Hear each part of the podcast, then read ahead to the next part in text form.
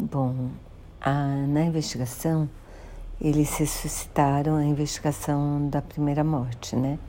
E aí mudaram o resultado na, da autópsia de morte acidental para morte de causa indeterminada. No laudo da morte da Tony, oftalmologista, o legista já tinha dito que ele não podia dizer se a morte tinha sido mesmo acidental ou fruto de homicídio, porque não dava para distinguir se ela tinha sido empurrada ou se ela tinha caído sozinha. Bom, o fato é que ele vai a julgamento. As provas são, na verdade, um monte de mentiras que ele contou, né? Tanto durante para o pessoal do socorro, tanto cada vez tinha uma versão da história. Resultado: a promotoria chega à conclusão de que ela tinha morrido minutos depois da última foto que ela tira dele perto do penhasco de onde ela caiu, ou foi jogada provavelmente, né? E, e que daí, em vez de chamar a emergência imediatamente, não.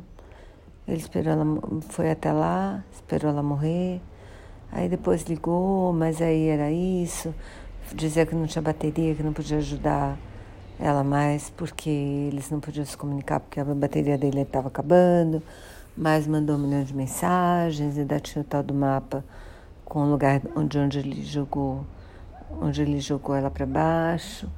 Tinha também o celular dele mostrava que ele tinha ido várias vezes ao parque, então a promotoria alega que ele foi lá para procurar o melhor lugar para simular o acidente. E, bom, o fato é que no final ele é condenado por unanimidade, né, porque é uma condenação por morte nos Estados Unidos são 12 jurados que têm de concordar. E ele é, ele é condenado por assassinato de primeiro grau. As famílias das duas esposas comemoram, porque a, inclusive a primeira família se convence mesmo de que o primeiro, de que a morte da, da primeira esposa não tinha sido tinha, não tinha sido acidental, tinha sido homicídio também.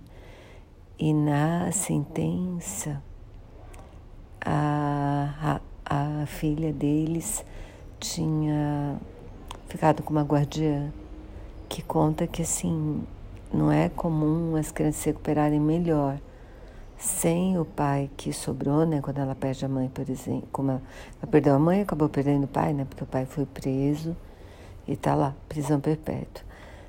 E que ela tinha que o fato dela ter se assim, parado de conviver com esse pai tinha feito super bem para ela. Que ela estava conseguindo brincar, que ela estava muito mais próxima da família da mãe, que ela estava muito mais livre, porque ele era super controlador da filha também. E o irmão explica o quanto que o mundo perdeu com a morte da irmã dele, precoce, né, porque ela foi assassinada. E, e é isso. Quer dizer, por pouco ele não se deu bem, porque na verdade provas físicas não havia, mas um criminoso mega perigoso que já tinha matado todos, né? já tinha matado a primeira esposa sem punição nenhuma, acabou sendo condenado por assassinar a segunda esposa.